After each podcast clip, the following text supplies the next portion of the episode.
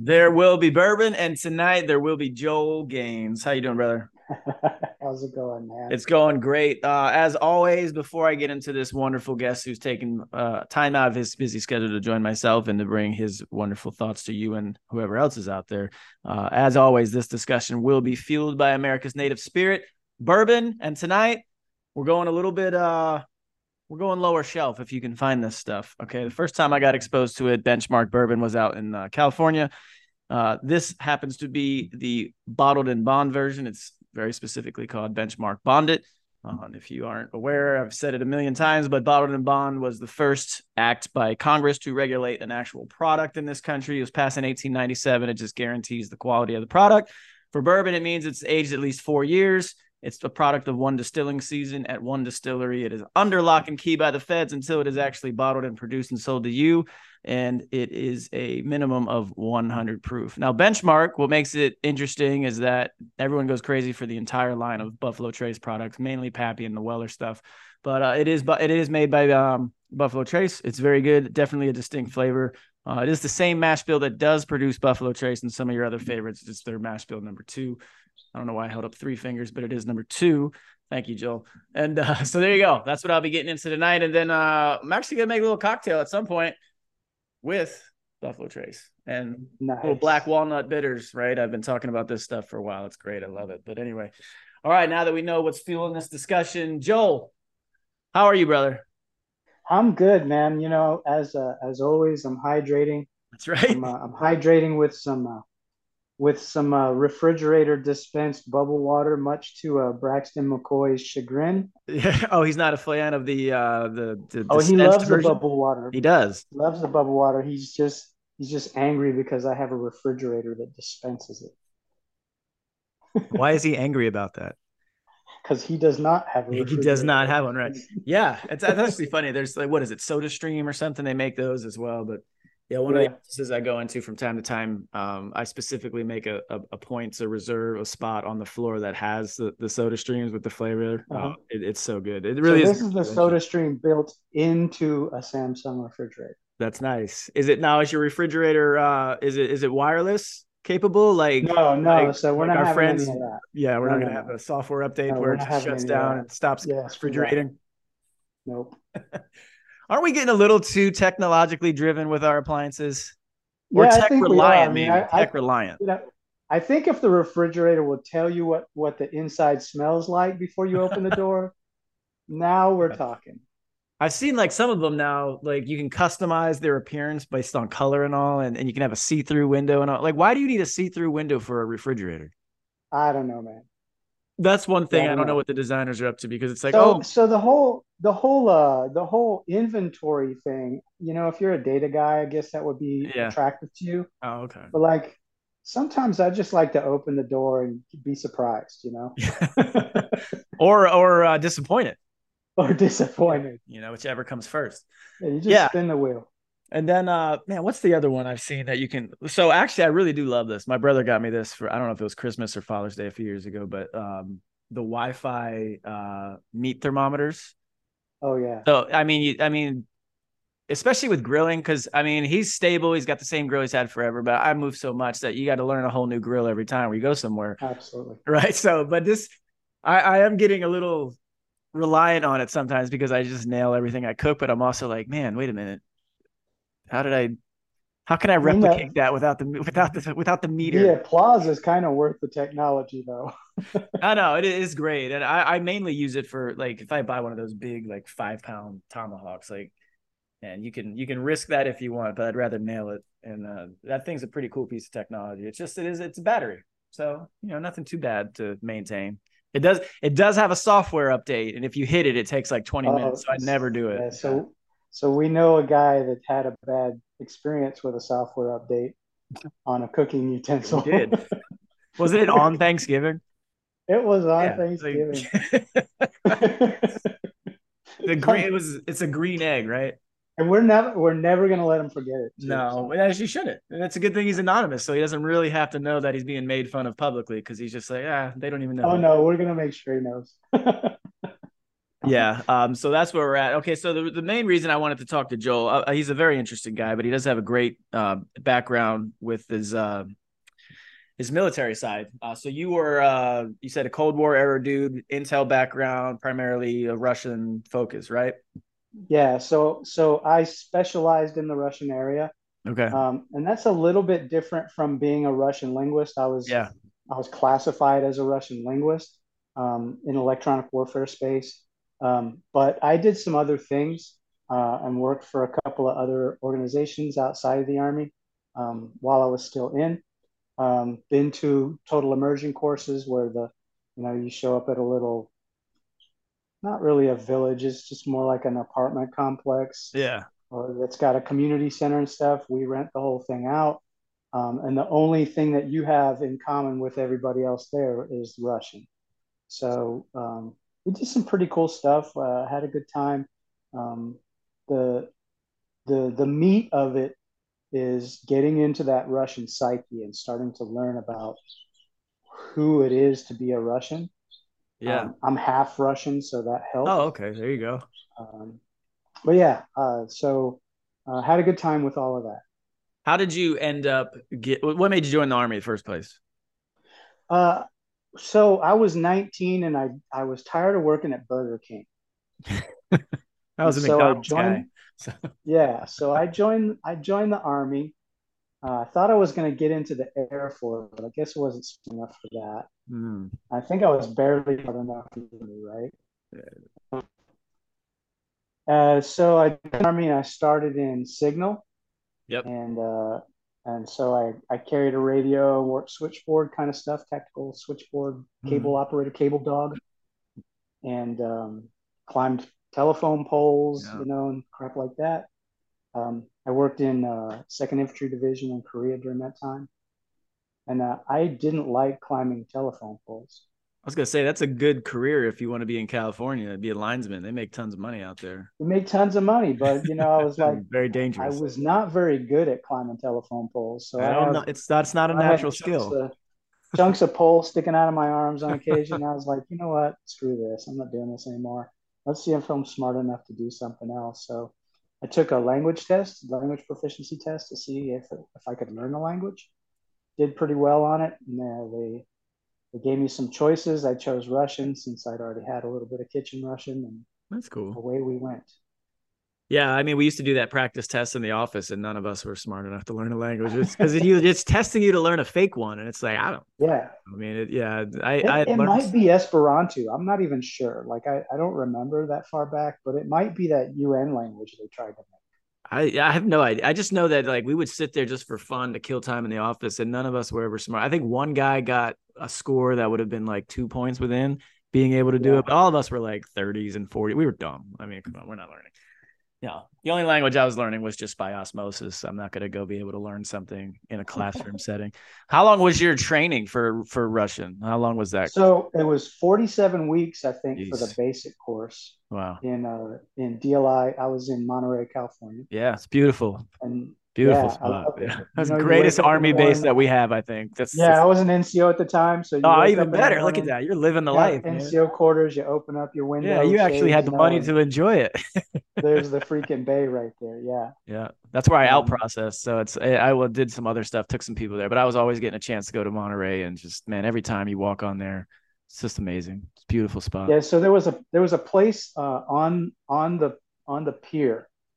Um, called Geno's at the time.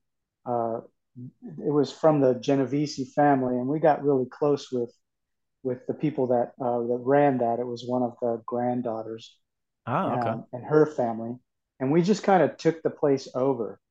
And they'd get really busy, and we'd jump back behind the bar and serve drinks for them and stuff like that, and get people plowed, you know, and giggle about it. Um, but that's where we did all of our studying and stuff. They had an upstairs that they would let us use that that's they never cool. really they never really had people there. That's enough cool. to open up the upstairs. So we'd go up there and eat calamari and drink white Russians. I drink white Russians. oh man, what is that? The Big Lebowski, where that that drink's a famous drink in? Yeah, man, I drank a ton of those at one of my cousin's weddings years ago, and that was Hammer. That was Hammerville. That's how you learn the language, though. Yeah, you the White Russian. yeah, you just drink enough vodka so you don't really care if you make mistakes. So where do you come out? Are you a, do you prefer the the white Russian or the black Russian? You know, I'm more of a black Russian guy. Exactly. Honestly. Yeah, because it's it, yeah. it's a little easier on the stomach as you.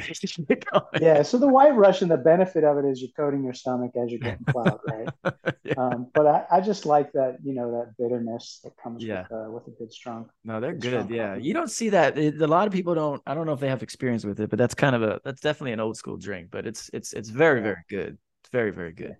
Um, yeah, right. I, I, don't drink anymore, but yeah, I know you're a very you're you're more of a dihydrogen monoxide type of guy who doing push-ups and yeah. stuff, which is good. What made you quit drinking? I know a lot of our circle is either sober or they they've experienced it lately, and you know it's good either way. Yeah. Pressures anyone. So, so I just got to a point where my body just didn't like the alcohol, and it wasn't really processing it well anymore. Yeah. And I, I could drink a you know a glass of wine with dinner and just feel like crap. Oh, really? So I think I just tell people, I just, you know, everybody's got this quota of alcohol that they can drink in their lifetime. And I just hit it a little bit earlier than everybody else. That's a fair point. I'm not there yet. I feel like I'm going the other direction at some sometimes my tolerance is too high. Like I can do a bottle of wine as opposed to a glass. And it's just like, you know, yeah. all right, I go to bed and uh, I'm fine in the morning. But I know that those days will come to an end, or maybe they won't. I don't know. Maybe I'm like an old school Frenchman. Some people, yeah, some you know? people they just I watched this documentary of this uh this French winemaker, and you know he he does a tour of his uh his his personal wine cellar, and he's got thousands of bottles down there. And he's like, and they ask him, "What's the oldest one in here?" He's like, "I don't know, but probably not more than two years because I drink one a night." right? And he's just some thin looking dude. Like he's not yeah. some like you would think he's some fat French. No, he just this is what he does. Like that's his life. He drinks wine every single day, and he constantly and you can you can afford to do it over there. Like we get ripped off a lot with our with our wine here. oh, here. for sure. But I mean, yeah, you've spent yeah you spent time in Europe, and you. I remember the first time I went to Italy, and I, I had a chance to go and, and bring some wine back, and I, I go into the store, and you know every bottle of wine is like between two and ten euros. Yeah. yeah. You can't do that here. Everything's between 20 and 100 if you want anything decent in this country. It's kind of it's weird how they do that, how that that markup yeah. goes. Yeah. Um so you when you were in Monterey, did you ever? I don't know what years you were there, but did, was this uh this famous restaurant that really kind of started the the the the wine list boom in this country was uh the Sardine Factory. Did you ever go there? I don't think I no, no? I haven't been there for sure. I haven't been there. I don't think I'd ever even heard of it. Yeah, that was definitely it was uh early eight. I want to say eighty three maybe when it when it opened. Uh, I had a chance well, to go. Definitely, yeah, last year. It definitely would have been open while I was there. I just don't. I don't. Yeah, yeah, no, that's. Uh, but I mean, I'm I'm blanking on the guy's name, but he he became really famous in America for he, he built this wine list there. It's one of the most extensive wine lists in the in the world. It's over six thousand bottles. But man, you go into that, they have stuff from literally the Civil War era.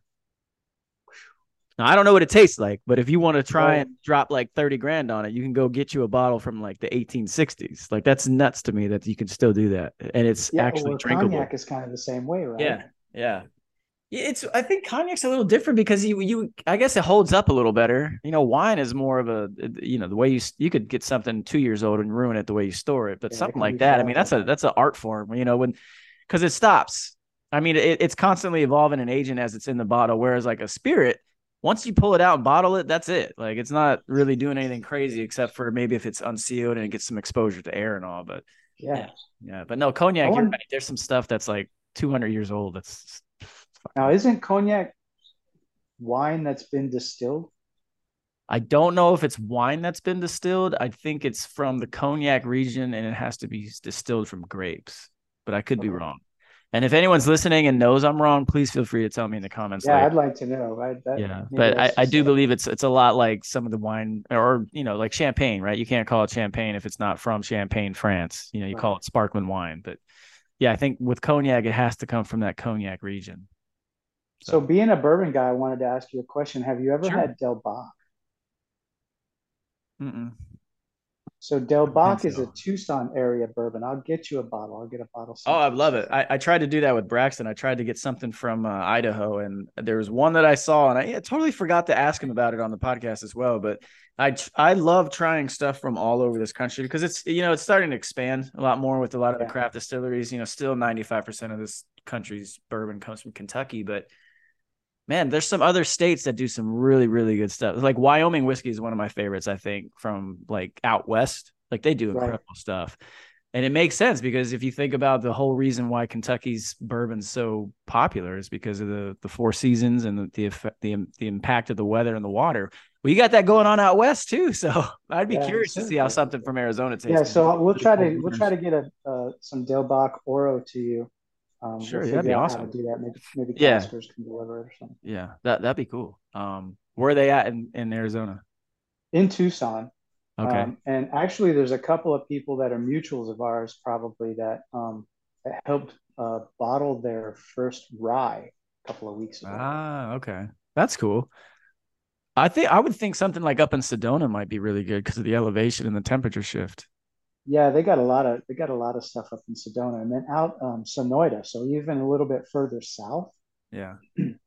Uh, pretty close to the Sonoita Patagonia area. We've got okay. a lot of vineyards out there. Yeah, I remember the first time I drove through uh, Sedona, I thought it was like a mini Tahoe with smaller trees. You know, like yeah.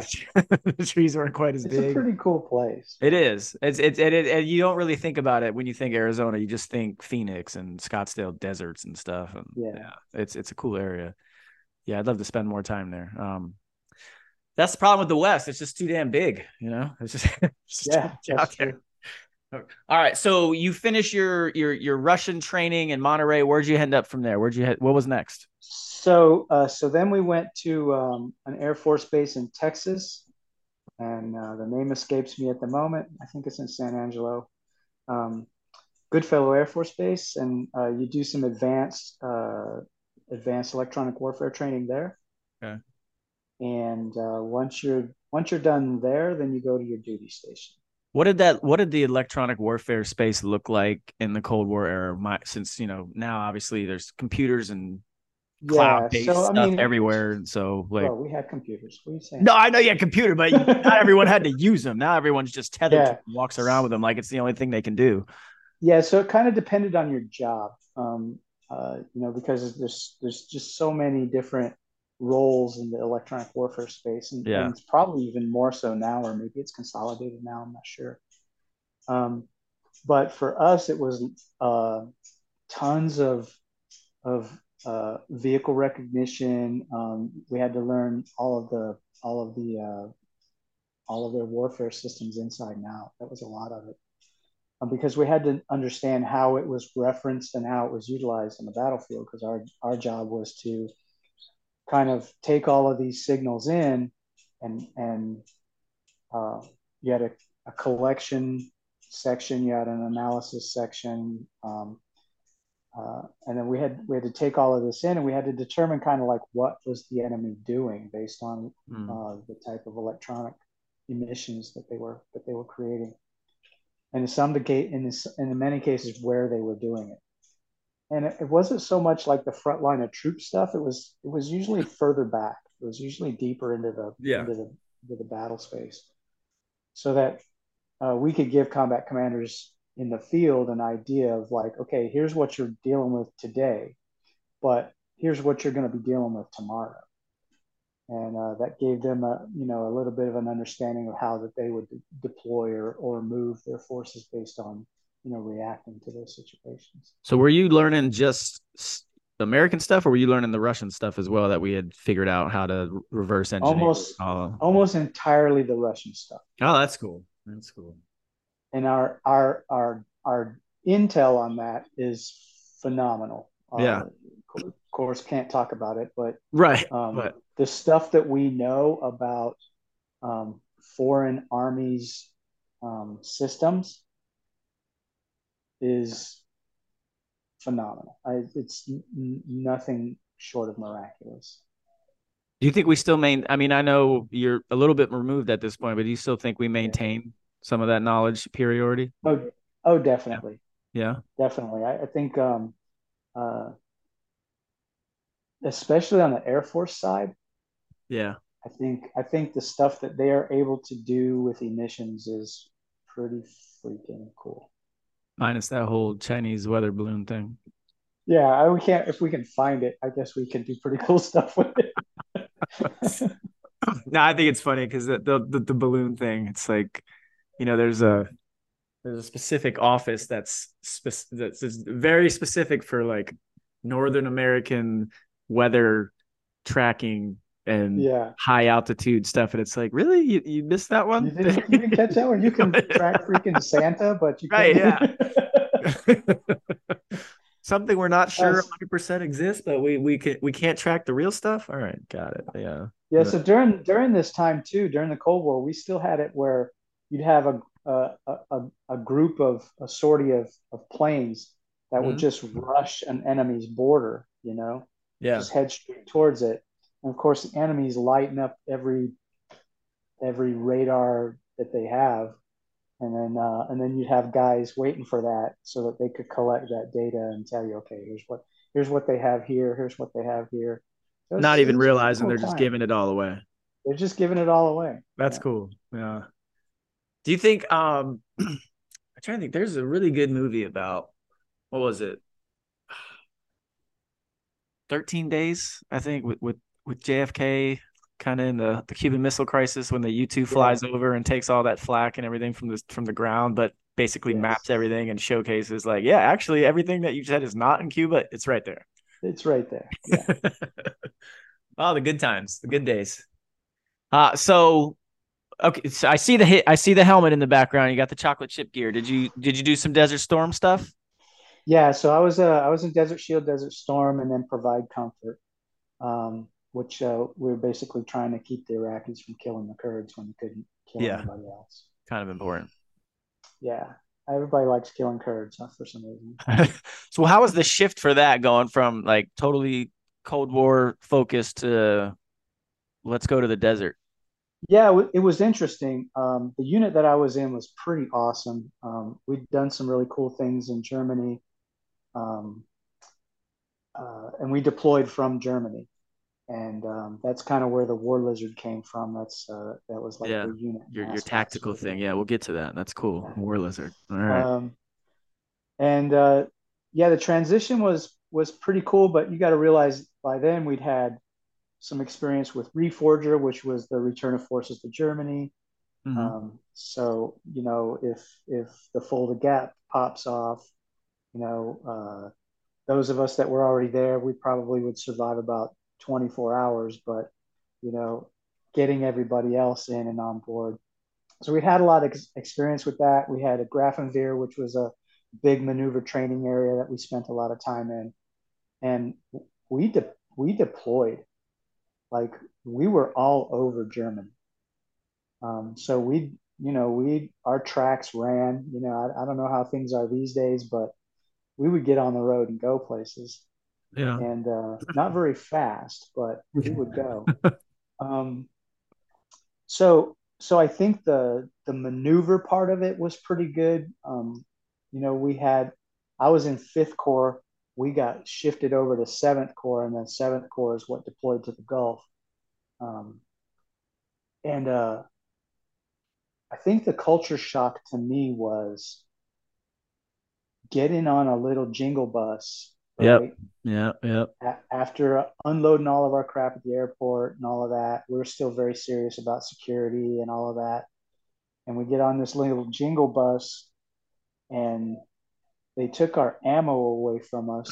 It's it's we still do that. It's still the most unnerving thing in the world. I'm like, no, why are we getting onto this fucking bus with some foreigner dude driving us around with the windows shaded out and we can't oh, And we're they just gonna sit here? ammo. Yeah, well, we're just gonna sit here like what how, where in the agreement is that? Like what yeah. And uh, but then we got to um, we got to uh, uh, was it Dammam? I think Dammam, um, in Kuwait, and uh, we we were waiting for a rest of our gear, rest of our vehicles, and uh, got everything we could get painted painted. And I was in the eleven Scud attacks, and at some point we ended up at our forward assembly area, and then we did. a 500 mile drive. Isn't that amazing? It was crazy. Yeah, there's no like no. Were, did you guys train up at all when you left Germany, or was this just kind of like let's just figure it out? No, it's weird how we did the same shit 13 years, 12 years later. Like we just did, it. we just figured it out. We we did some uh, EPW training and stuff like that, kind of on our own. yeah. Guys of us that maybe had had some experience already. But none of that convoy training where you would just like, hey, let's pretend we're driving 500 miles through a desert. no. And, Yeah, that's and- weird. And That's so weird to me because I uh, thought that was one know, of the more well planned only wars. had like, yeah, crazy, man. you only had like one set of nods per squad. oh, we we never had them. We weren't privileged enough. We were a reserve unit. We didn't get that stuff at all.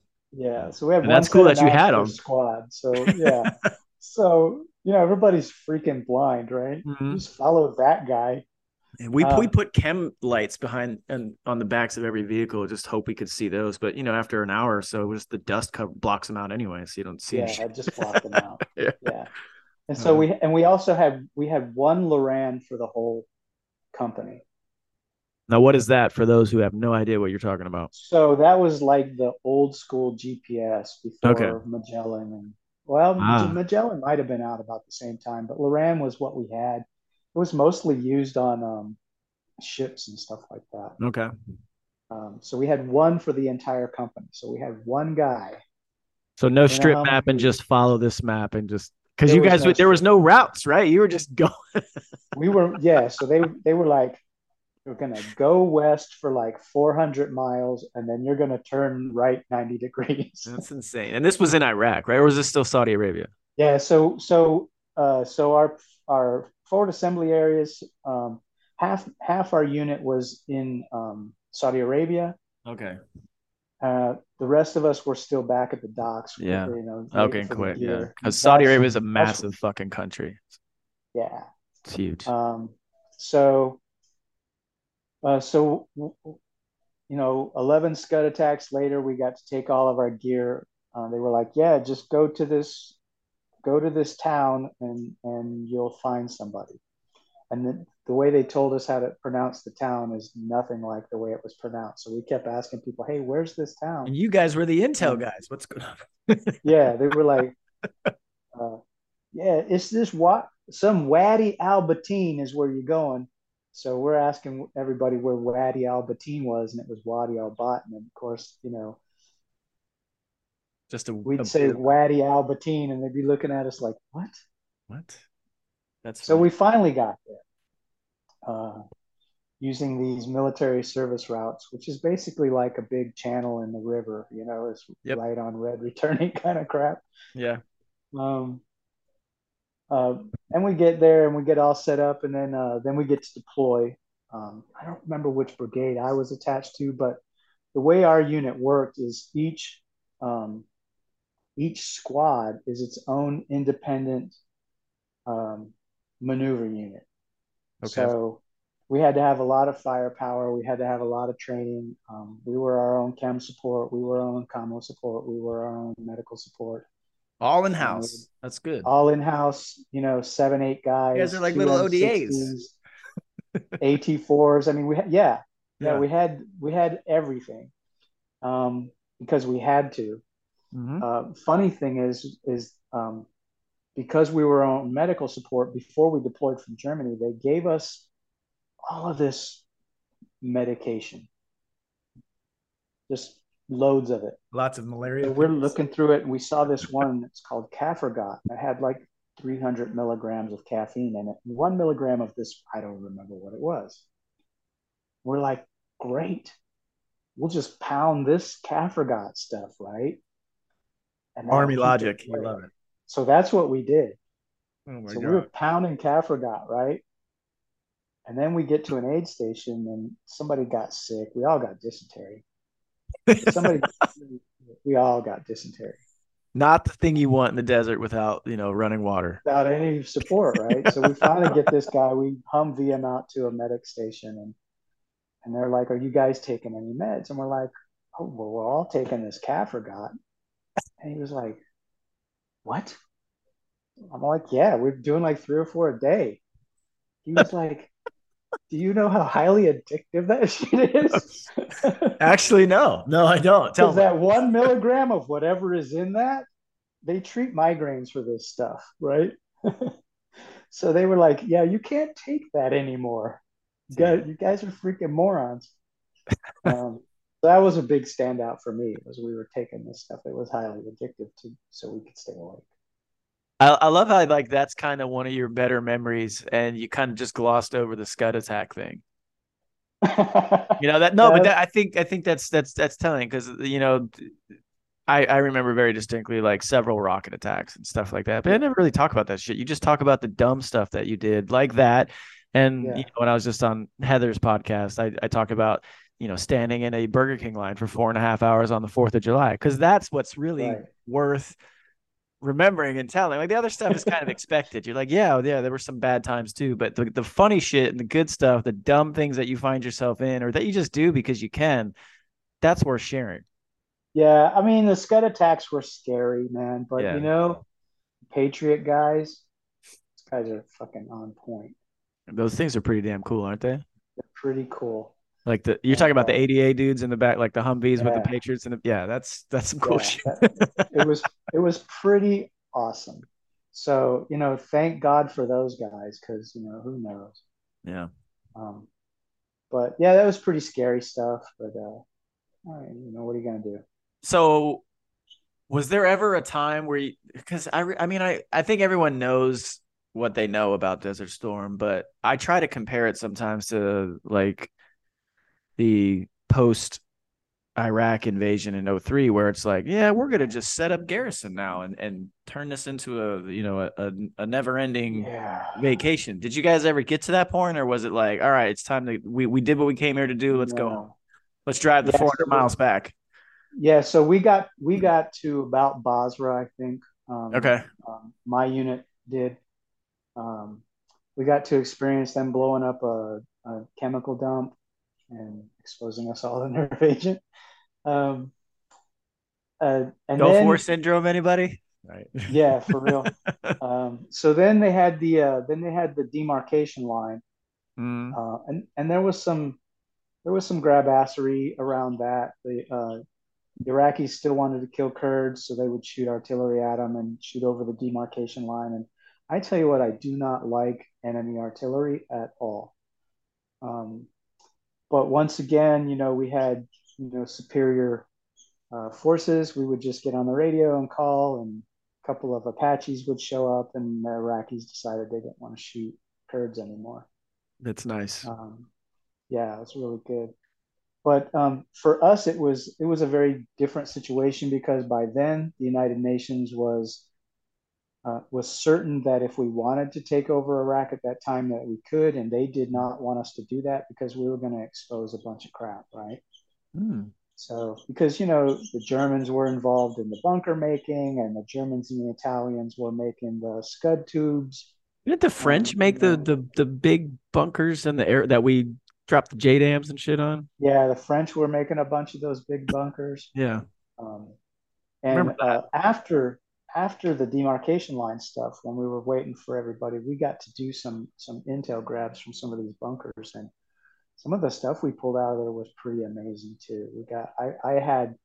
Uh, and I, I gave them up and I probably shouldn't because they probably just ended up in an incinerator. But I had the entire um, Iraqi version of the armor analysis for the Iran Iraq war. Oh. And I, I wow. gave that up thinking maybe this will be useful, useful right? to somebody, and I should have kept it. And you could have back then. Like now, you can't keep it. Could have kept. Yeah, it. you could have totally kept it. That could have been just going. But yeah, you know what? Let me ask that because I do have another. Before oh, I have a segue, but but real quick. So I know what it was like. The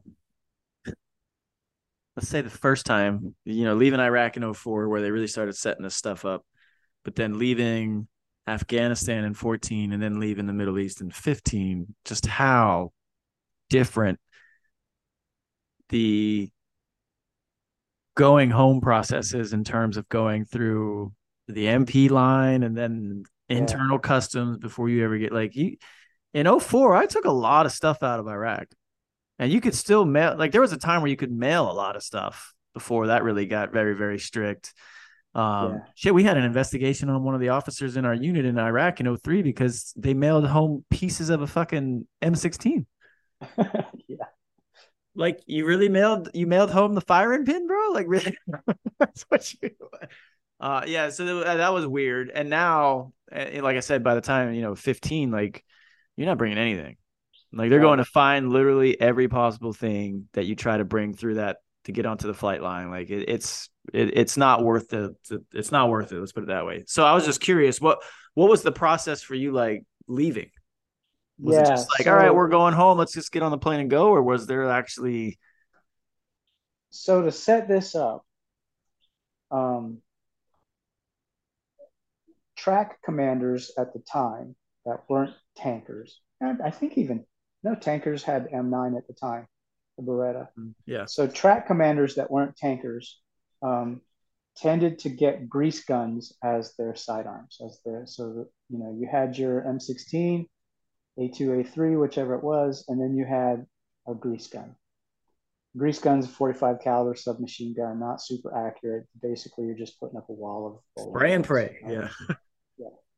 Um, but but we didn't get those because uh, we had like two in our entire armory. Yeah.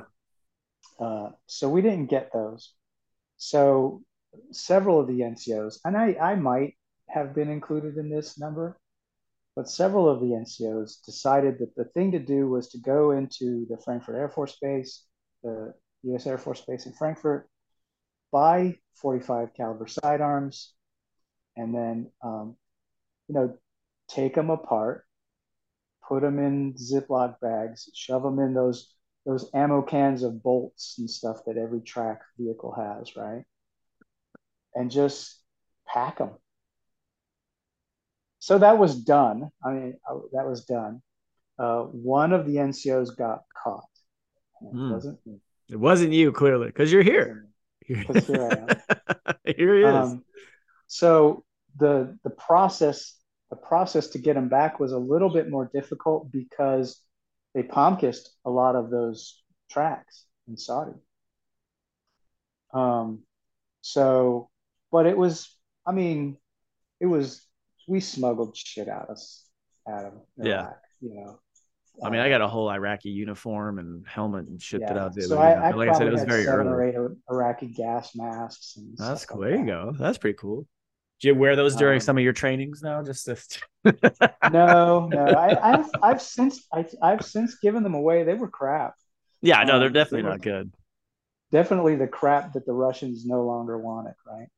Yeah, I was gonna say that was probably their best customer. Yeah, but I mean, for us, it was just you know you we had our we had our issue rifles with us mm-hmm. when we flew in. We had our issue rifles with us when we flew out, and they x-rayed our stuff, but this oh. was like 1991 x-ray. Yeah, that's actually pretty. Yeah, I'm surprised they did it. That's why I was curious that they even did that. So then, okay, so my next, my so what, what I wanted to talk about the segue was, I mean, you mentioned how they did the UN didn't want you guys, you know, staying there for too long to do whatever. So, yeah. do you have any theory, or is there anything given your prior uh, just experience when you because I assume you were out by the time the Iraq war started, right? In 2003. Okay, so you were out when that case was presented by Colin Powell to the UN that there's this weapons of mass destruction and all this stuff that everyone bought. Did you have an actual theory as to why we were going back?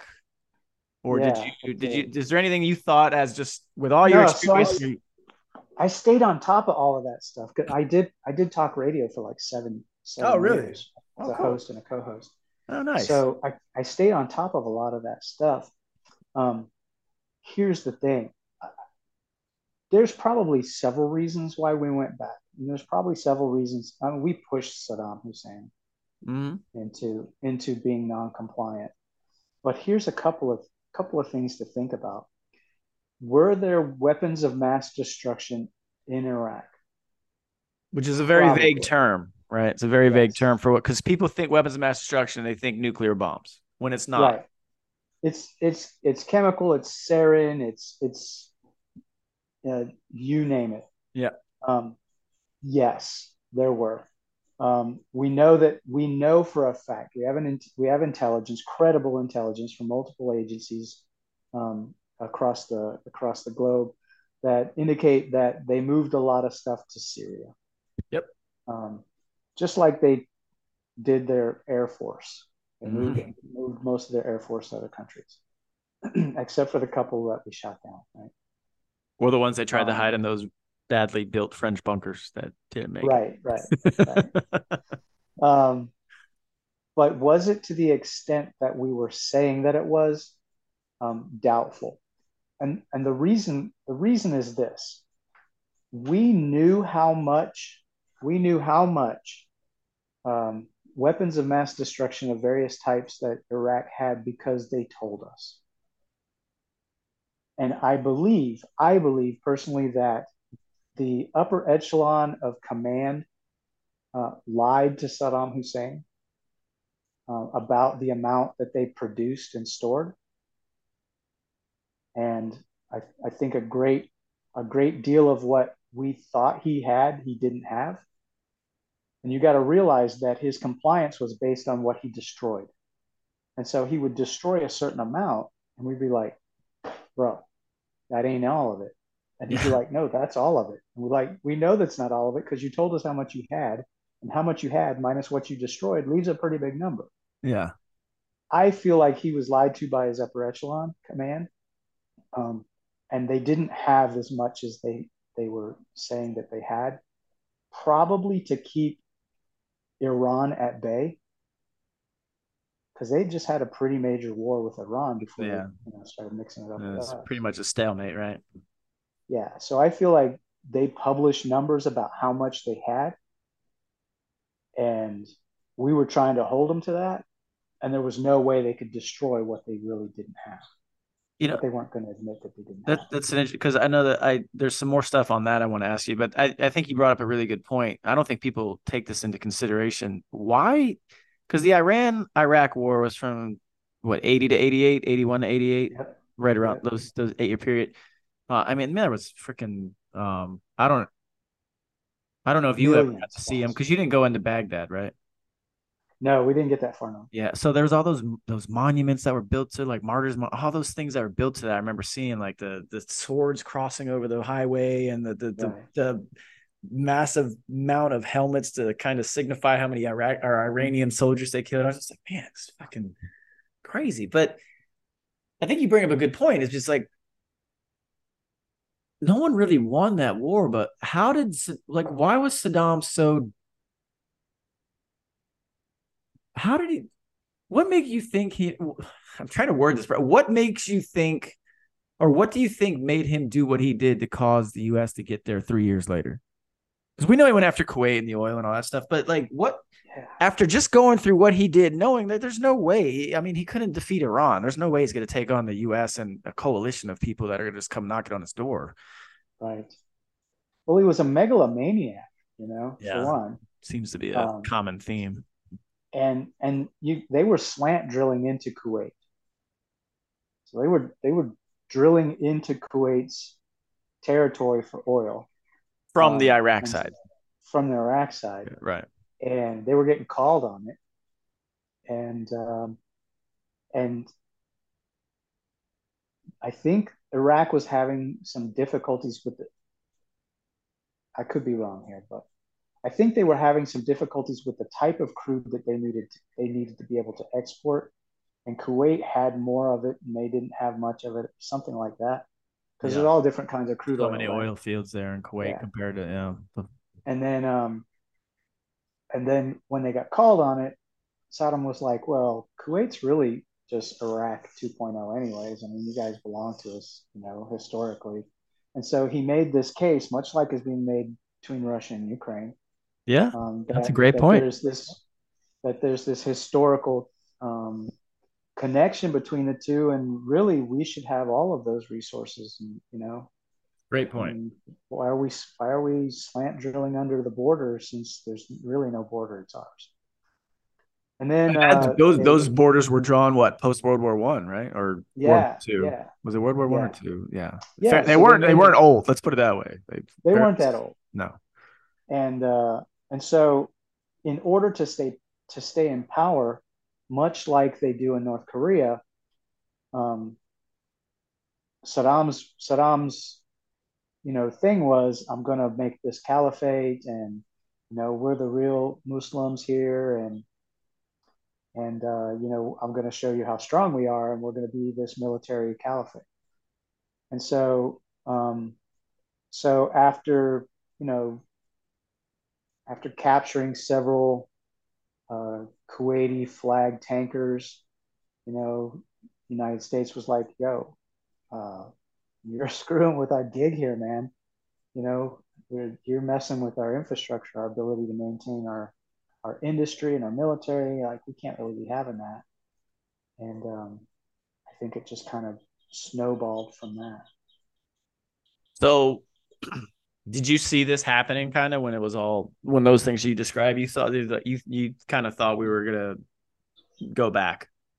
Yeah, I was pretty sure we were gonna go back yeah. Despite everything that just happened, 9-11, and uh, we're in Afghanistan at that I mean, point. You had tw- you had twelve years of of new, you know, uh, what was that closed airspace? Yeah, no fly zone. No fly zone. Years of violations, you know. Yeah. Um, blatant violations of the no fly zone. Um, more saber rattling. Um, blowing up offshore oil rigs that didn't belong to them, and you know, just a myriad of things, and then the whole weapons of mass destruction debacle hmm. uh, that ended up being their undoing. Whether any of it was true or not doesn't didn't really matter if everybody thought it was true. Do you think so? Why do you think, knowing what you did, you know, you, you laid it out where he was, you know, destroying stuff they didn't have, but he was moving so much to Syria. Um, if he knew war was inevitable with the United States and its partners, why why do all that?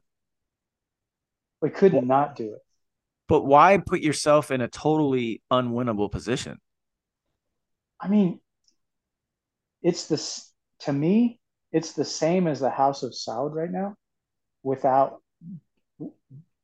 Saud is like the light version because they're not super militaristic, right? Yeah, yeah, yeah. But they there's certain things that they must do in order to stay in power. You got to realize that um, the Ba'ath Party was, was you know, yeah. were, the um he was uh not Shia. What's the other? One? No, he's a Sunni. He's a Sunni. Yeah. So they were they were a minority. Yep. Right. And so fear, militarism, uh, cronyism, all of those sorts of things in a very violent manner was the uh, was the way that he got in power, the way he stayed in power, and he couldn't back down from that um, without with you know they almost had a, a Shia uprising, you know, when when we were there in, in 91. Um, we screwed the pooch on that. Um, and that's what I, I mean. Think that he just he just couldn't he couldn't not. He had he had to he'd made all of these claims, he'd made all of these, and I think to some degree there might have been some um, delusion about what they it was the fourth it was the fourth largest army on the planet Oh, dude, I remember being that point being beat down to me in basic training. Like it was almost to the point where you're like, wow, that's kind of scary. And then knowing I'm going to Iraq, I'm like, oh shit, this is the fourth largest army. I mean, we're going down the highways on our way to Baghdad, and you got thousands of people, thousands of soldiers surrendering. Right. You know, he really only had a force of his Iraqi, what was it, the Republican Guard that was Republican know, Guard, yeah. 15, so 20,000 that actually felt like fighting. The rest of them were just like, man, we're just here for a paycheck. Yeah. So I was in the third armored division. We we uh I think we we went up against the Tawakalna division, the Medina. There might have been another one. Um, but you know, we were s- just smashing them. Um, but you got to also realize that before that, they were in.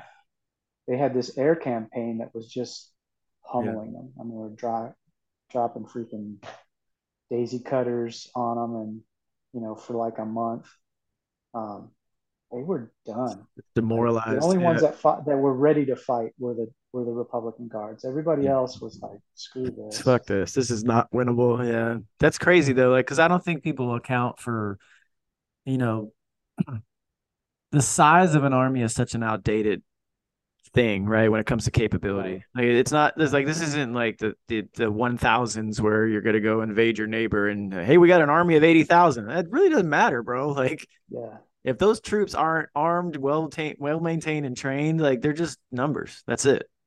Yeah, that's true. And and we found that out. I mean, because the their home guard or their national guard or whatever it was, those guys, I mean, they were all conscripted. Some of them had yeah. zero training. You know, they were. That's crazy. There was a story about uh, about us capturing this trench, and we get there, and there was this one guy with a Yankees ball cap on, you know, and and the soldiers show up and surround him and point their guns at him. And he's like, "What the freak took you so long?" you know, and he was some guy that was home, that was home, you know, um, uh, you know, in Iraq or Saudi Arabia or one, Kuwait maybe, and um, you know, visiting family. He was. And he got caught up into it. And he got caught up in all of it. And he was just like, "I'm just waiting for these guys to." Bro, know. I'm I'm I'm more American than I got my Yankees hat on and shit.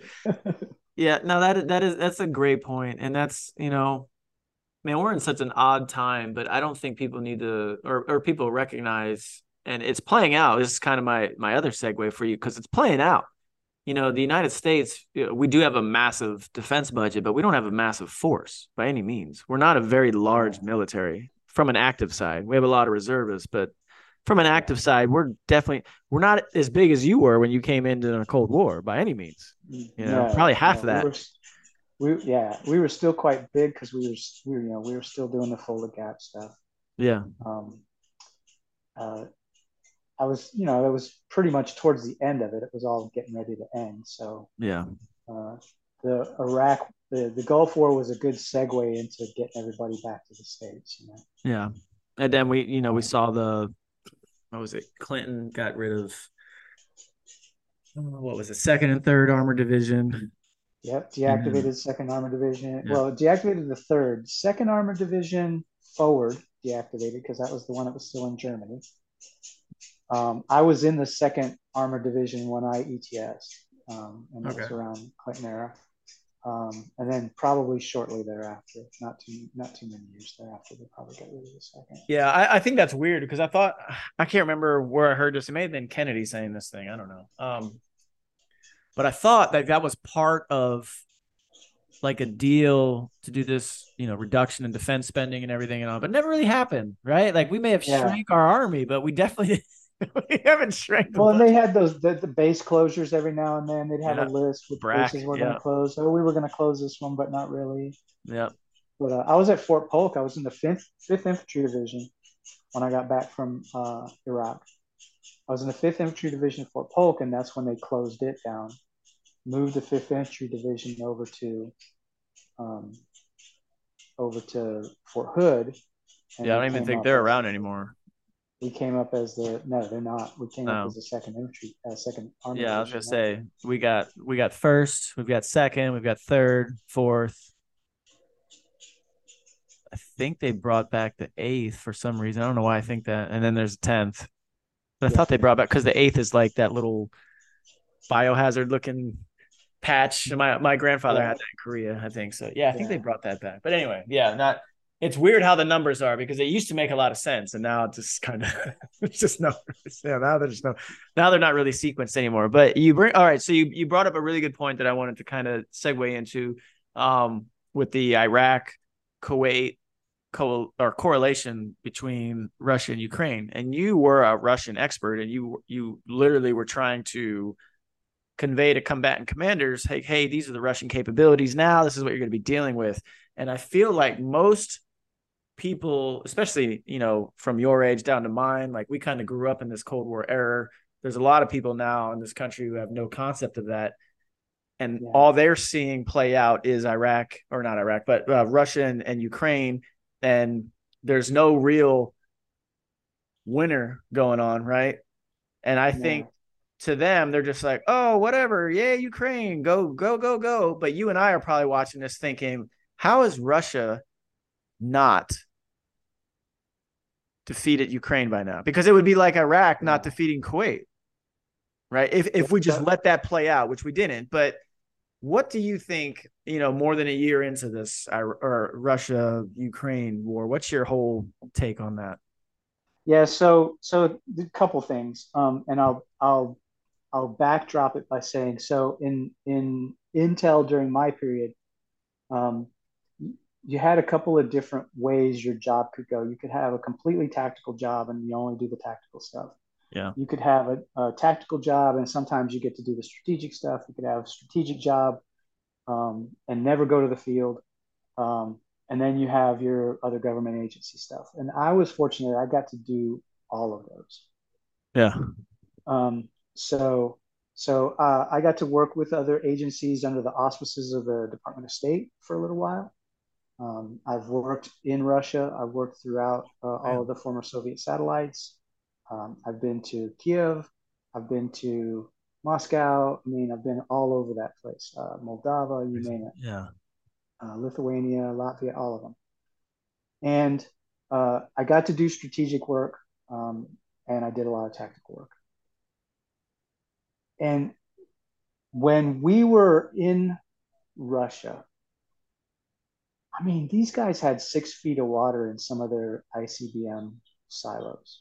It's nuts. Like maintenance is not their thing. and it continued to not be their thing. Um, uh, they still rely a lot on 1950s, 1960s, 1970s technology. All their conscripts right now are getting uh, the Nagant. But they were really good back then. Why did they not continue to? They upgrade? were good maneuver. They were good at maneuver, and they had a lot of people. But look at who they were maneuvering against. Like they were maneuvering in Kazakhstan and Afghanistan yeah. and, and uh, Latvia, Lithuania, Poland, Czechoslovakia, Yugoslavia. You know, they, they not not bastions of military might. You know. Yeah.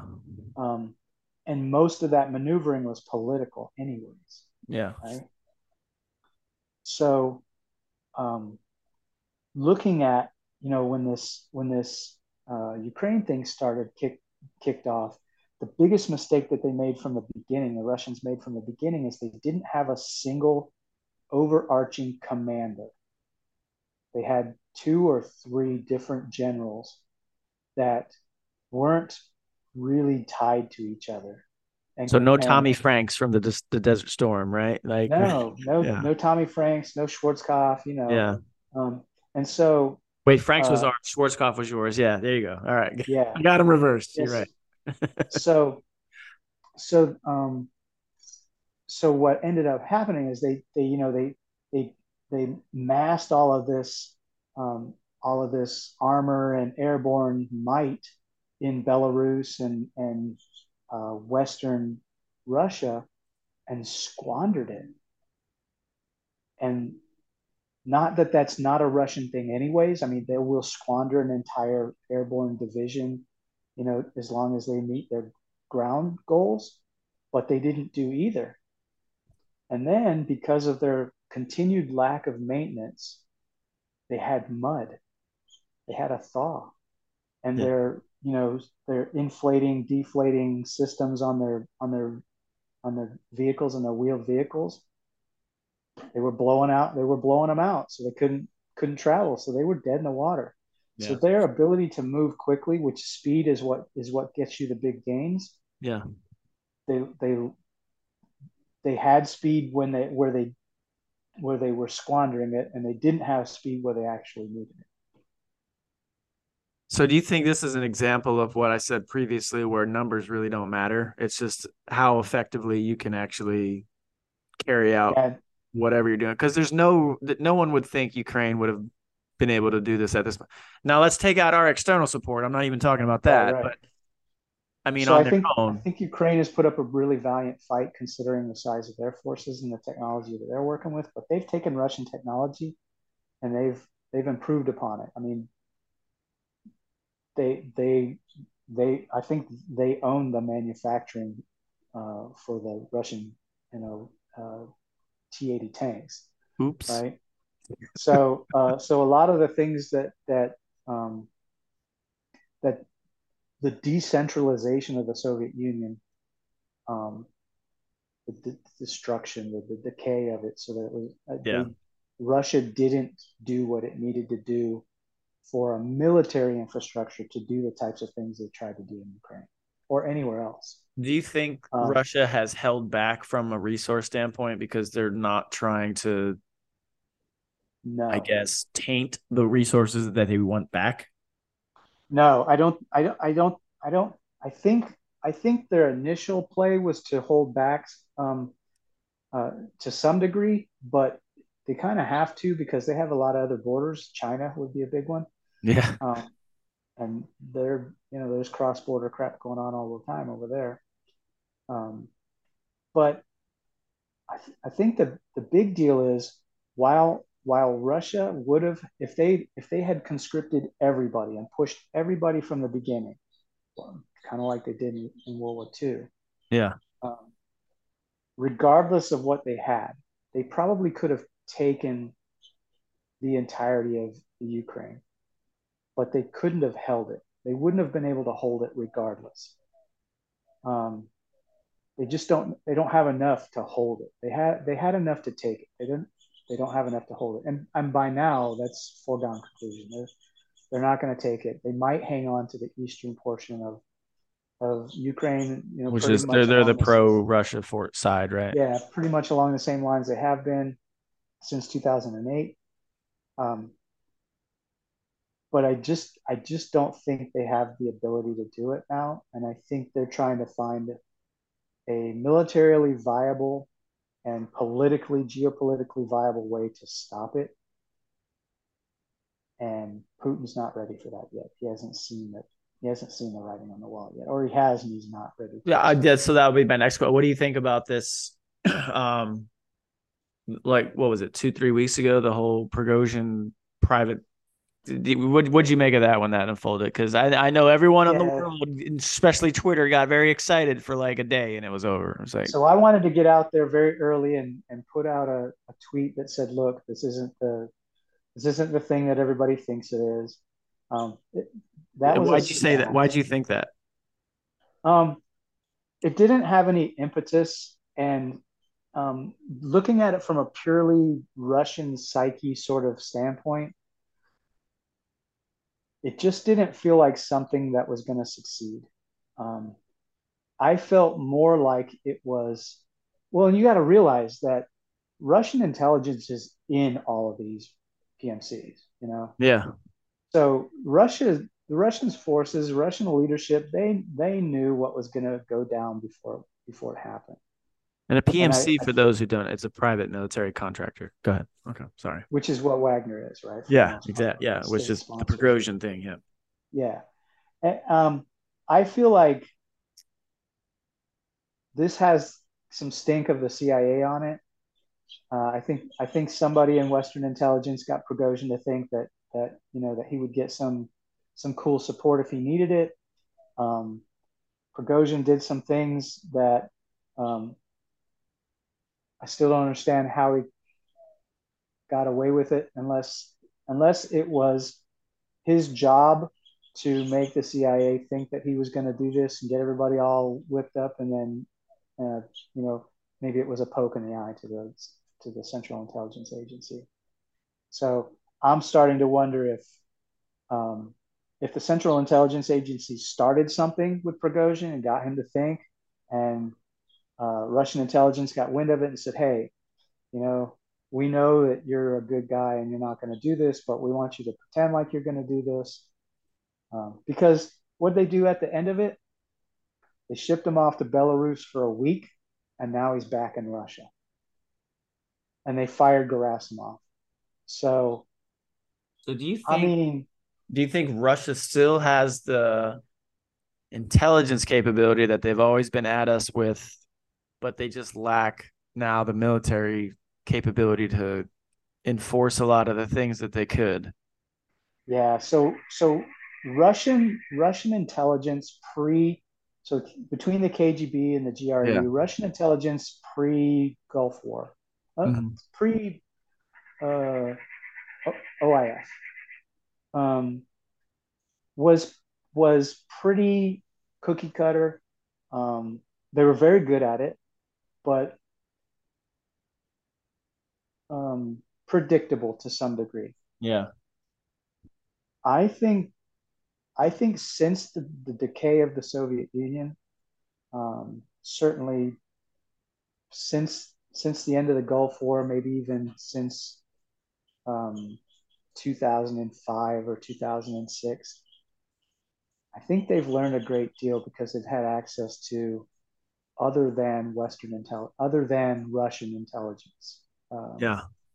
Methodologies, technology. Um, I don't know. I anytime anytime you anytime you feel like the Russians aren't good at something, they try to show you that they are, and they actually do pretty good. Yeah. Um, in a surprising way, usually in a way that we haven't thought about. Yeah. Uh, so I, I would never want to take away anything from Russian intelligence, um, but I think they're better at infiltration um, of their own, just like the Soviets. They're better at infiltrating their own political allies and um, their own military and, and, politics than they are at, at others. So with the Not fall, they're bad at it. Just yeah. Just, with the fall of the Soviet Union, who, in your opinion, since this was kind of your your error, who who was the biggest loss to them from a like a capability standpoint? Like who who did they rely on that they no longer could at that point? I guess from the regions that split off. Ukraine. Ukraine. Well, yeah. Aside from Ukraine, because that's clearly what they're having the biggest. Well, you got to realize that that's what they want back. Yeah. So you got to realize that they had like, I don't know, eleven different avenues um, of, approach through which they could transport military um, and supplies that were internal to them as the Soviet Union. And when the Soviet Union broke apart, those 11 different avenues became like three. And so they don't have food production. They don't have the um, mineral resources. Um, their ability to, they have oil. They have a yeah. lot of oil. It's a very specific kind. That's why they natural gas. Yeah, yeah. That's why they've been buying up so much Southeast Asian oil, but their natural gas is coming from Ukraine. Oh. Right. So they don't have much and their population is in decline. And by 2050, if they don't prevail in Georgia, Ukraine, I'm, I'm thinking annexing or at least keeping very, very close political ties with Belarus. If they aren't able to do those things, they're not going to be relevant as a nation. they they will be irrelevant. You, but you said by 2050. By 2050. That's a very, very large country to render irrelevant, though, don't you think? Do you think they just split into more well, and more a, smaller ones, or what? Population decline, and I'll, I'll, I'll refer you to if you go to the. Well, I mean, we're the, seeing the population decline outside of immigrants, right? So, right, but they don't have that. That's true. No one's have, no one's no one's crashing the border to go live in Siberia. Yeah. So uh, if you if you, uh, I, I, wish I could remember the guy's name, but I think his first name it might be um, Peter Strahan might be the name.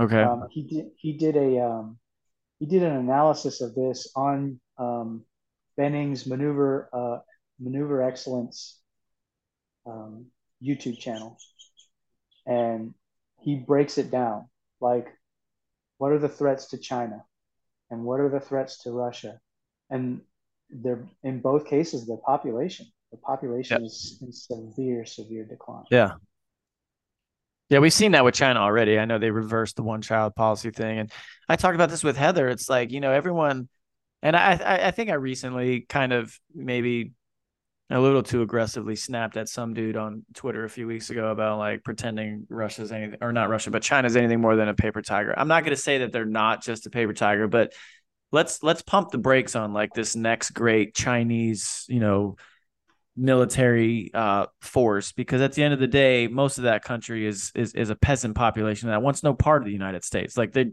they just they don't, and they can't they can't feed them, right? They can't maintain them either and it's and a urbanization very, is failing. Yeah, I mean it's a they're great. China does a lot of stuff, but man, I just there's there's so much of me that just wishes, you know, this is totally from my own Eric's own personal utopia standpoint. I just wish we'd pull that fucking plug on manufacturing in that country and just, you know, yeah. like you can't tell me we can't incentivize enough to produce this stuff here. Like imagine if imagine if we if even if we didn't bring it back to the United States, what if we moved it to India and Bangladesh? Because we're losing relations with India right now. Yeah, and they would love to have our fucking money. And we could we could absolutely rely on them because why? Where is India located geopolitically? That's right. Who do they actually uh, mass with in terms of population? Right? They're already having yeah. all those border skirmishes up in the mountains as it is. Like, I mean, this right. is a very clear picture of who you need to become an ally with. That's right. and then even yeah, we need to build better relations with Pakistan. Like we already saw how that played out by not having the relationship with the whole Bin Laden thing. Like yeah, absolutely. I mean, these are things that the entirety of Afghanistan. Yeah. Oh my God. Which, uh, which is a country I spent you know my uh, uh, almost a year in, but you know that's another. what let me go there real quick. When you because this is embarrassing for me it really is you know just it's just embarrassing for a lot of reasons but when you watch the withdrawal play out uh man it's t- almost two years at this point 2021 what yeah. as you as a former service member what, what what just and then just as an american overall what like what was your take on that? Well you got to realize that I, i'm old enough to where the our evacuation from vietnam was on television when i was a child Wow. So you've you've seen the literal correlation. So it yeah. it it one hundred percent looked like that. That's sad, man. Aircraft. It's sad. Yeah. And and and uh man, I can't I really just watched this movie like a week ago and I can't remember the name of it where it's like is it Jake Gyllenhaal, the movie where he's like going back to re- rescue his, his interpreter from Afghanistan. Oh yeah. God, I just saw it. Anyway, but so they I just saw it. I just saw it a little while ago. Did you? Did you like it? Yeah, it was cool. I, I mean, you know, for what it was, I thought it was it was it was pretty well done. But um, no, they make a great point in that movie. Is like, man, there's so many tens of thousands of interpreters that worked with us and that we didn't get out. But yeah, a month later it was all returned back to the Taliban. It's like we never were there. Yep. Was that crazy? Like it's like we were ne- in one month. I it's mean, like after 20 years, we were never there how many how many other places have, how many other countries have tried to do this? Afghanistan we is literally one of the in like i swear I, I, would love to read a history book from like 300 years from now.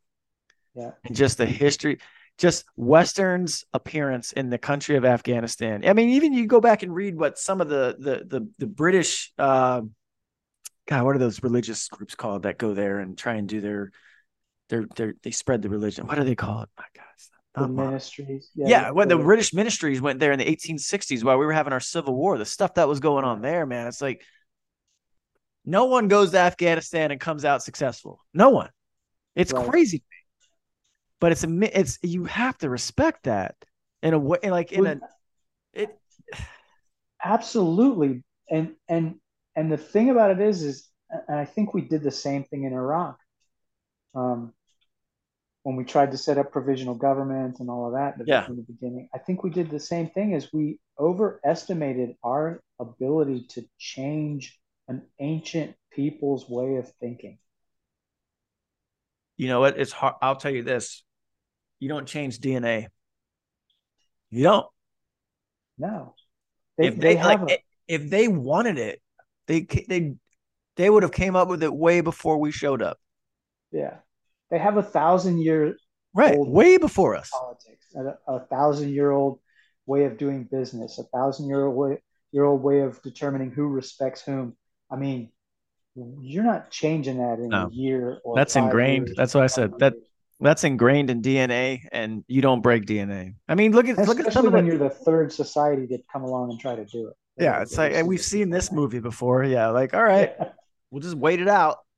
And yeah. I don't get me wrong, I mean, I feel like we did a lot of really good things there, but it just sucks that within a month it didn't matter. It didn't matter. It didn't hold. And because it's not because it it's not because of what we did didn't hold, it's because of the faith that we put into others to carry those things out. They never bought in. They bought into the paycheck and that was it. Yeah. and that's kind of sad because man, I, I got so many like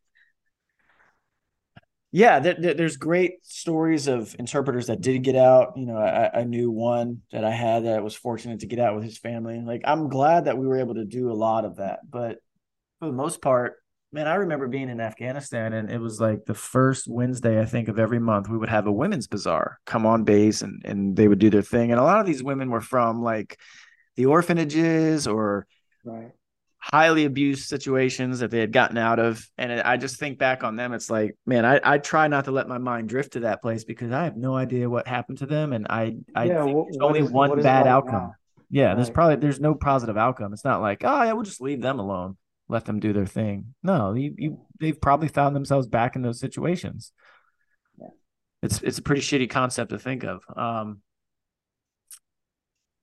well, that there's there's a damper on the mood. Uh, but the home run derby's on, so I got that going. Um, so yeah, so that's where we're at with kind of that Iraq, Kuwait, Russia, Ukraine co- or correlation. And I know you brought up that you think Putin hasn't quite seen the political outcome that's best for him, but I mean, what does that look like for him at this point, especially where we get fed so many stories it's hard to make sense of whether they're true or not if that like even russia's ready for putin to be gone and there's a lot of people suing for peace um, right yeah. now and and um, i gotta grab an ice cube. Keep going i can hear you so. Okay yeah so there's a lot of people su- suing for peace right now and, and and i don't know how i feel about that. Um, i i think if we i think if we don't get Putin gone, we're going to be doing this again in five or 10 years. But at the same time, you know, we're just shoveling money and resources to our own detriment into yeah. the Ukraine, into Ukraine. So I'm so like, I'm not fence sitting, but I'm like, yeah, let's crush Russia once and for all, because that was my mission for 10 years, you know? Yeah. And then, uh, but at the same time, I'm like, but at what expense? Like, it, like we are actively at war with Russia without having the courage yeah. or national will to declare it.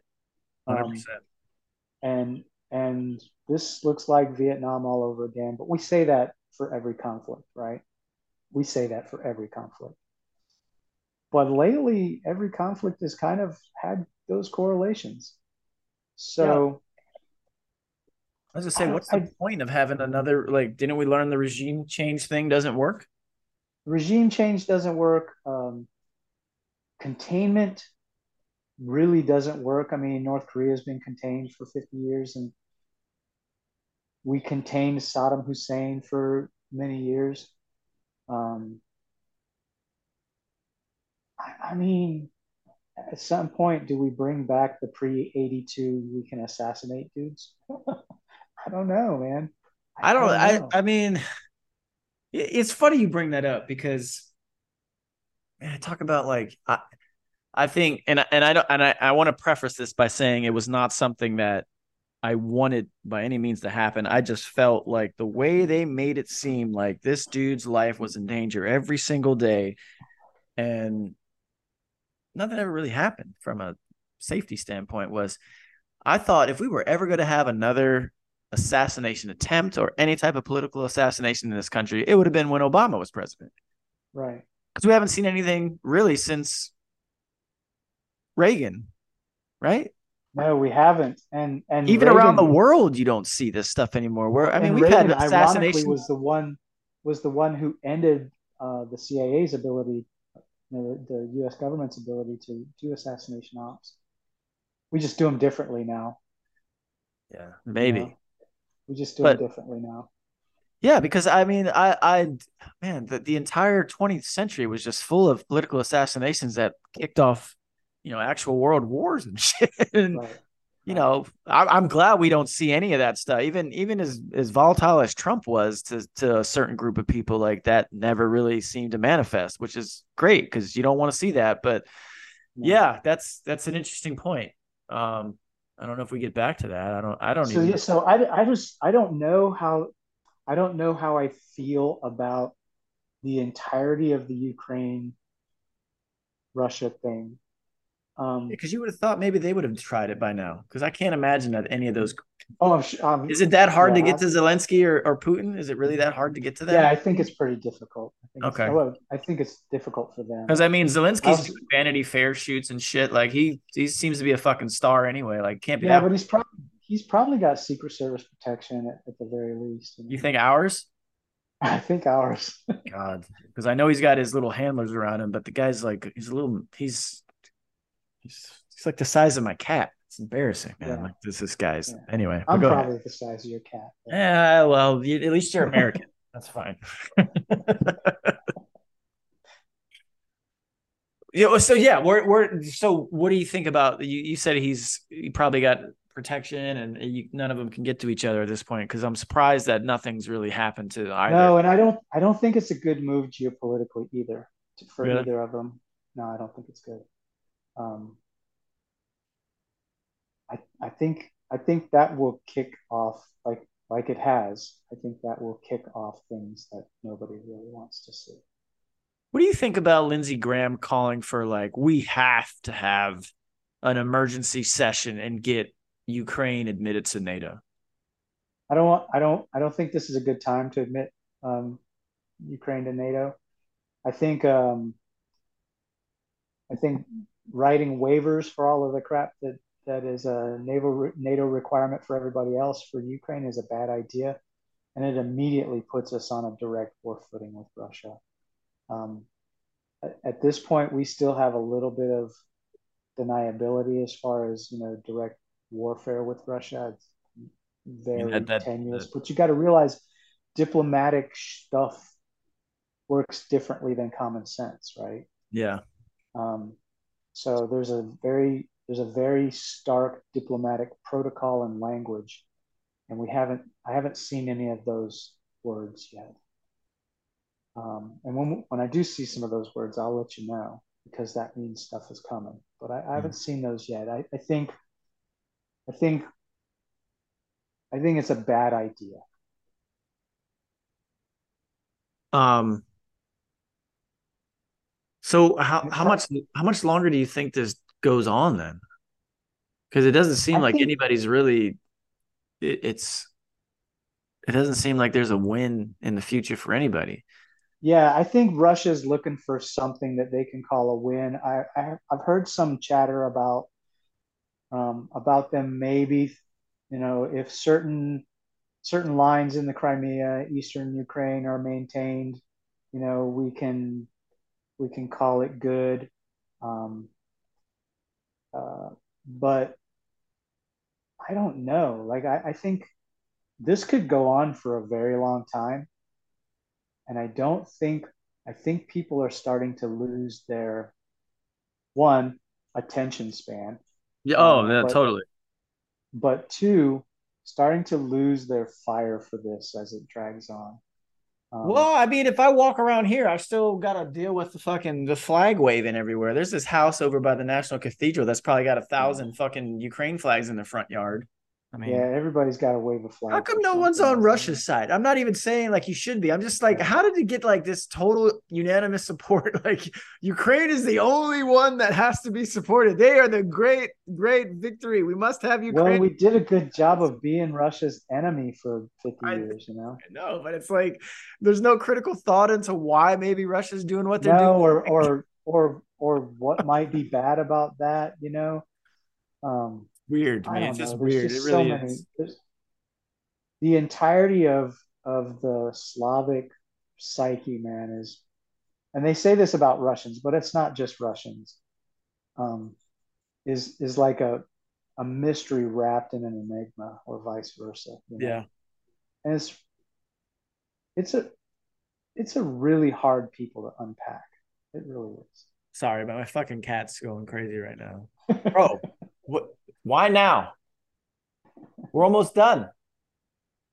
He's a special. He's a special creature. Yeah, no, uh, you're right about that because, and and that's why, like, it, there's just moments in our our own leadership. Like I go back to the Lindsey Graham thing. Like, you know, you got that video a few weeks ago, maybe it was last month, of him just sitting there at a table laughing with Zelensky like the Russians are dying. I'm like, is that is that any time? Is there ever a time to laugh at other people dying? Like young this men is, dying for something that they have no control over, and that's some sort of joke. This is the most Hollywood movie I've ever, uh, yeah, war yeah. I've ever seen. You know, it's yeah. just weird. The whole freaking thing is weird. The the production, um, the it's we constantly get these drone videos from Ukraine with like a soundtrack and everything every day. It's like, yeah, yeah. What is this? I, that's what I mean. I know you. you well, I mean, like this like, is propaganda for TikTok. You know, we've got we've got six to twenty seconds to get somebody's attention and make them believe true. what we say. That's a good point. So that's why it's like it's hard for me to think like, man, how is that's why and I know you said no, but I'm just really like how is I, I try to correlate this, and I've said this on with other people, but it's just like you know, if California was just like, you know what, you know, they they broke off from the Union in the United States to try to try to go get them back. That's kind of what I think it would be. But I don't think like it would be very hard for us to take California back if we really wanted to, and that's why I keep coming back. Does you does does Russia really want to get Ukraine back? Because I feel like they could. I think I think their ability to do it has been has been heavily diminished. Um, I I don't think they had uh, a very um, deep equipment inventory. Um, and what they did have, we we saw evidence that it was, you know, not maintained very well. Yeah, that's that's what I want. And I just don't to. think they can at this point. I think they're just at this point. I think they're trying to hold what they got more than they are trying to capture more. How did that? Like, do you do you have any insight on how like they just neglected the basic tenets of upkeep and and just knowing that this stuff if they were going to be our like actual near peer adversary like yeah, because so, we talk about how great they were at infiltrating and and the human intelligence side of it. They didn't realize that hey we're really good at maintenance. Maybe we should do what the united states does. It's not their thing. Like they tried it in 2008 they tried it in 2014 they're reimagining their armed forces and you know, they changed some commanders and renamed some stuff, but um, they didn't. Culture's too ingrained. They, they, yeah, it's it's just not their thing. You know, they're um, so weird though. That's they're that weird they're more like about a... taking on other aspects of different cultures than they are of of well, well that wouldn't so why not take on that like from what it's, it's not their thing it's That's just so not, hard I, for I me to understand. Better, but I mean, like I know you're right. You're you know, probably just like still sending conscripts out with Mosin Nagants. You know, yeah. I mean, they're fun rifles to shoot, but I'm not gonna I'm not gonna equip a modern army with it. They just their ability to produce yeah. what they needed to to field a force capable of taking and holding large pieces of territory just was non-existent. It's so weird because I, I remember you know, when I was deployed to the, the, the Middle East, I was all over in 2015. But I remember reading a story in the Stars and Stripes of like Russian military, like they couldn't afford to like issue socks to the army. Yeah. Right. And I'm like, man, I could go to the I could walk outside of my my little hooch here and go to not one but two PXs within half a mile walk. I go buy whatever the fuck I want. Right. Socks. So Jim Shore, anything. The refit in 2008 um, was uniforms and some yeah. reactive armor. And then in 2014, they came out with the new with the new rifle, a new variant of the, yeah. the Kalashnikov.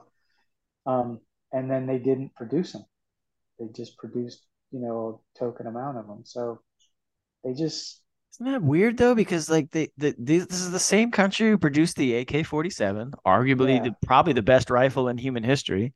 However you want to look at it, like from a longevity standpoint, and just it just fucking works. And right. then they largely won World War II. Like what happened? Yes.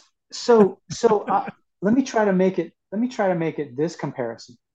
If you look at if you look at what our army looked like in 90, 91 when we went to the Gulf. Yeah. Most of us, the only people that had knee pads and body armor and a high amount of night vision technology were special operations. Yeah. Well, when right. we went in 2003, it was the combat arms guys because it wasn't me. right. And now, freaking everybody's got body armor. Yeah, that's true. You know, yeah. everybody's yeah. got nods. So Very they didn't and optics, that. all that. Yeah, everything you can. Yeah, they didn't do that. That's crazy. They, it was just, it was like, so they have T80s now. Yeah. But when I was in, they said, "Oh yeah, we've got this T80, and we're we're exporting all of our other tanks, but we're not exporting the T80. We're keeping them in Russia, right?" It didn't exist. The T80 didn't exist. It was completely on paper. But but the entire Western world believed it, and they're still doing that. So they're they're they're too busy trying to pull a psyop off of rather than just just doing a real op. Absolutely, because no what, one what thinks they have to do. They would have to spend enormous amounts of money that they probably don't have. Their their economy is still very oil based. Yeah. Um, you know they've diverse, diversified a good deal since the '90s, but it's still very oil based, and they just don't have the capability to do big country stuff and they're not used to that because we treated them like a big country. It's really it's really insightful what you're saying because yeah, I think a lot of people still, at least from our age bracket, look at Russia from this this Cold War perspective, right? Where they was like monolithic. That was the yeah, that was the uh, the yeah. evil empire. U.S. fear, and you know, in some ways they are. Yeah, but it's mostly strategic. It's not tactical. Do you think there's? Do you think China's the same way, or do you think China's? I think China. I think China's the same way. Yeah. Look at the aircraft carriers; they're still yeah. using you know scoop type.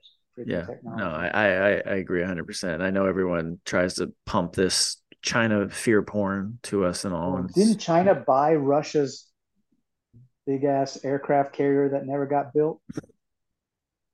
I think it's I so think wild to me. Like like China is literally like, and this is what I don't understand because Japan does it to an extent too. Like you see this with Japanese whiskey. I, I, I have to bring it back to the spirit world. Of course.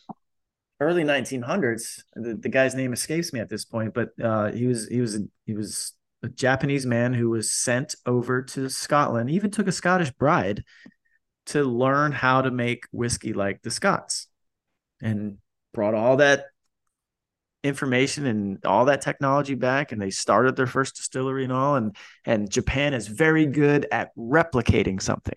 Yeah. Same thing with beef. Like they did it the, the whole reason they yeah. they came up with Japanese wagyu beef was to appeal to the American servicemen. Like cuz they didn't have cows. Like they didn't do beef like and it's weird when uh I I, I thought of I'm trying to think of like what is it's it, it it was not beef so much but in China there there's no pork. Or no no it's not pork. There's no beef in china. Like yeah very little. pork yeah it's all very, and and and it was one of the most like staring me in the face obvious things until someone actually said it to me like a month ago and i was like holy shit you're right.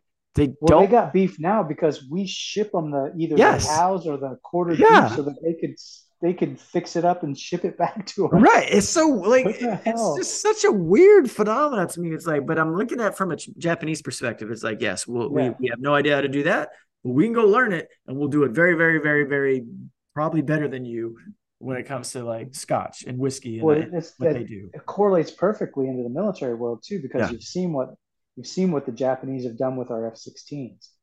Mm-hmm. I mean, they've they take an F-16 and they they make it so freaking you know 10 times better as far as its capability in electronic warfare and well they're and, the um, masters of continuous improvement look at toyota like yeah, they invented yeah. the, basically the concept they know how yeah. to make something better over and over and over but for whatever reason they're just not they don't come up with it they just right. yeah but i say that with china as well it's like man, you saw. I remember the big deal? It was man. It, I think it may have been during the Obama administration. I, I feel like it, had to have been at least maybe the tail end when they shot down one of our, or you know, it didn't. They didn't shoot it down, but we we had like a B two bomber or some shit crash in their area, and they recovered it and yeah. they never gave it back. Right. And I'm just like, oh, okay. Well, now they're gonna make one, but are, are they? Are we really the only ones? Because we we sit here and we bang on ourselves so much Yeah. We we bang on the military, we bang on all the woke, we bang on everything that we possibly do. But are we really the only ones that even have any sort of R and D that come up with this shit at this point? I think we're I think we're freaking good at it. and I don't know if it's all Americans that make us good at it. Maybe it's maybe I it's think from all, yeah, I guys mean, from trust me, we got most of our people. and- These projects you know what I'm saying? not- Like, because what is American anymore, right? yeah, Um, but but we're freaking good at it. I mean, ingenuity is what we're known for. yeah, yep. Not so much at the government side at this point, because that's where No, real but if, but even then, even then, it's our it's our it's our private base, our private who sector else base. who else does government the way we do it? Like we're we're still pretty unique. Yeah, no, you're right, and that's why I say like I I I get in these conversations all the time. It's like you know I I know what you're fed from a mass media perspective. It's just like it, you, it really isn't that.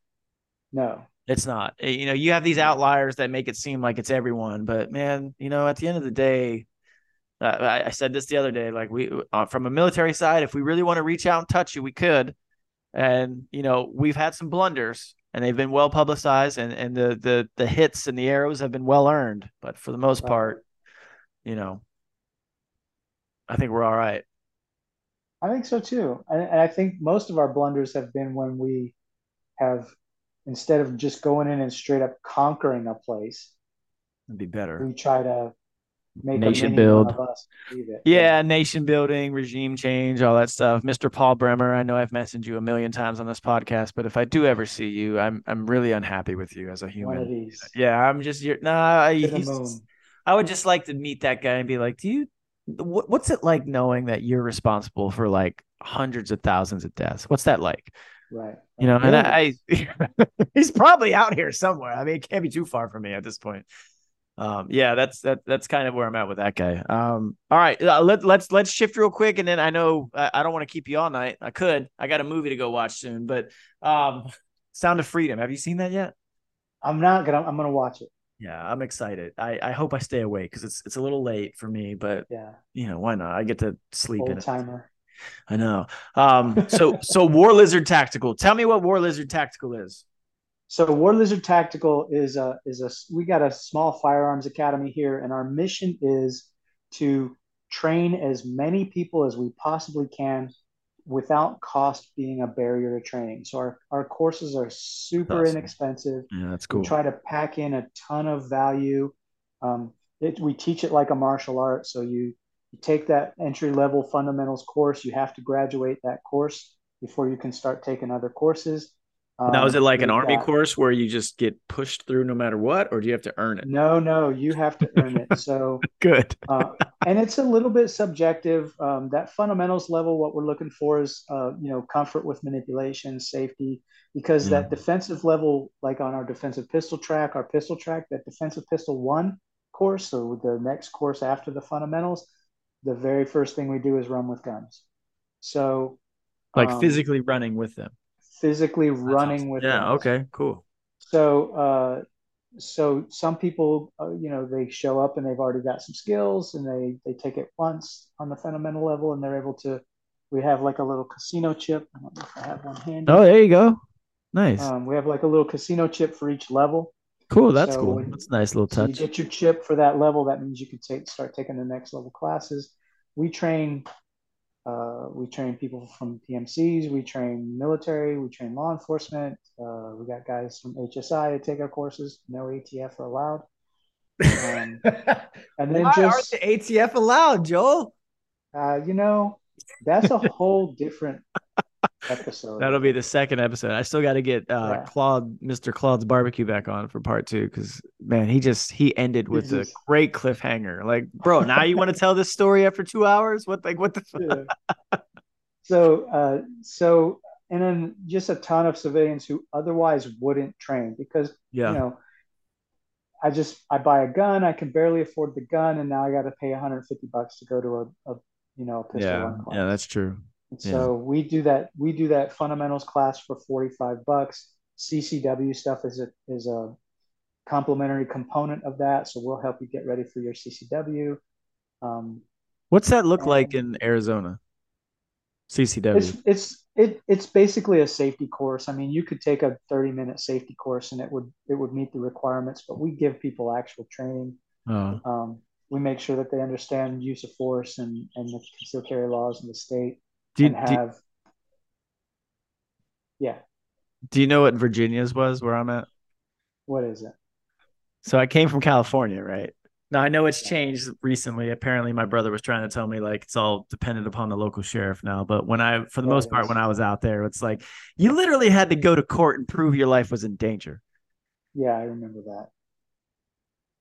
However, Virginia just got to be a resident. Yep. That's So it. we have resident and non-resident. It's so good. Five years. I, I literally walked to the courthouse, paid my 50 bucks, got my thing, and then now to buy here's where they get you. You got to buy a to buy a a handgun, you have to have a Virginia driver's license that's at least 30 days old. Gotcha. So cool, fine, got it. Cause I walked in, I'm like, man, I got all this stuff. And they're like, yeah, you have a California license. I'm like, fuck, all right. I'll be back in 30 days. get that squared away. Yeah. So we're a constitutional carry state, um, but there's some benefits. Like you can go into a place that serves alcohol for consumption if you have the card and you're Ah. concealed, and you don't. Yeah, I haven't. That that's that's a good point. I haven't looked into that. I just know like I pur- purposely lived on the free side of the river because man, you could cross over to DC and then it's just yeah, Very different. you know. Now I'm now I'm a criminal. I'm the bad guy. Yeah. well, we'll hope. I'm hoping that the firearms policy uh, coalition will take care of that soon too. Yeah. Well, it's dependent on who's in office, isn't it? Yeah. Well, I mean, we're we we just won a big case. Uh, we all of us America. America. We just won a big case uh, about the frames and and uh, eighty percent lowers, so not a firearm. And uh, the brace ruling, I hope we'll see that pretty soon. And I uh, I've been following that case pretty closely. It looks like we got a good shot of winning that too. That, that's cool. You have this knowledge base. So, but so how did you get into the, the the tactical training side? Because I think a lot of people just, and I'm glad you're someone from this background because, you know, everyone in the army who joins gets, you know, basic marksmanship, right? And then everyone at any unit level has the option to go do advanced training if they so pursue it. But most people don't. But so, how did you find yourself into that? So there's a story. Um, so I I, kind of wanted to do it anyways, and I, I was I you know I I like running guns. I've been doing it a long time, um, but I never really wanted to teach. And at some point, I was like, you know, maybe I'll I'll get my NRA certs and Yeah. and just I won't you know teach people that if I if I if somebody wants a basic course, I'll just teach it to them. You know, Boy Scouts or whatever.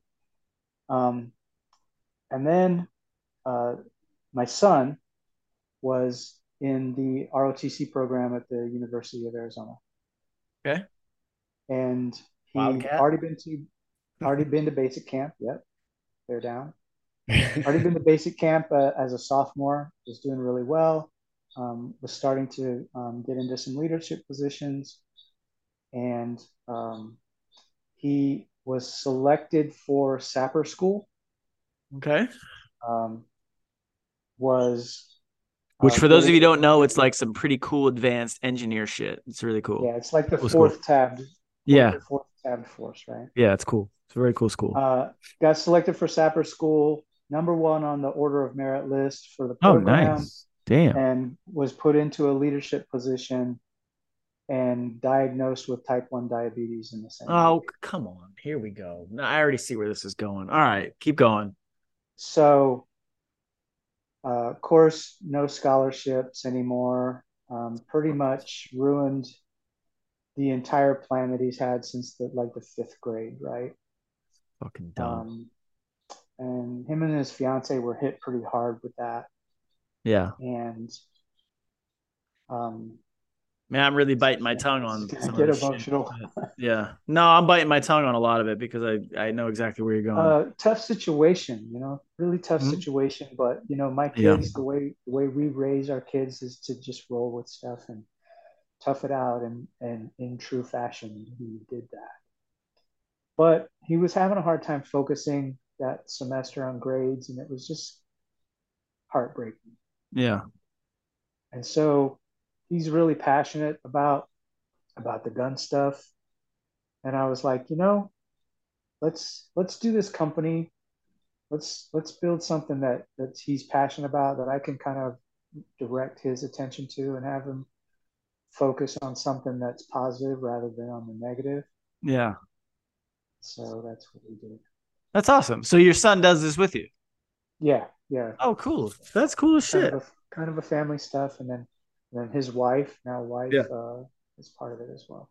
Oh, good. Well. So there's a happy ending to this story because There's a happy ending to it, but it's it's know- a very emotional situation. No, absolutely, and that's why I said I'm going to bite my tongue on a lot of stuff that I can say in terms of the the, the counter narrative to what usually goes to, to people like your son who in juxtaposition of who get to serve still. But Yeah, Yeah, I mean, no, he got a lot of really good support from from the local um, guard, you know, recruiters and and his Yeah, as he leadership, should. his leadership at the school and and his leadership in Big Army. Um, and they actually didn't separate him for a year. no, it's good. But I mean, it's Forgot. you know, I, I I always go back to someone like your son that we're talking about. Like, you know what? If this was like a, a legit national emergency or whatever, are we going to make a fucking deal out of this? Yeah.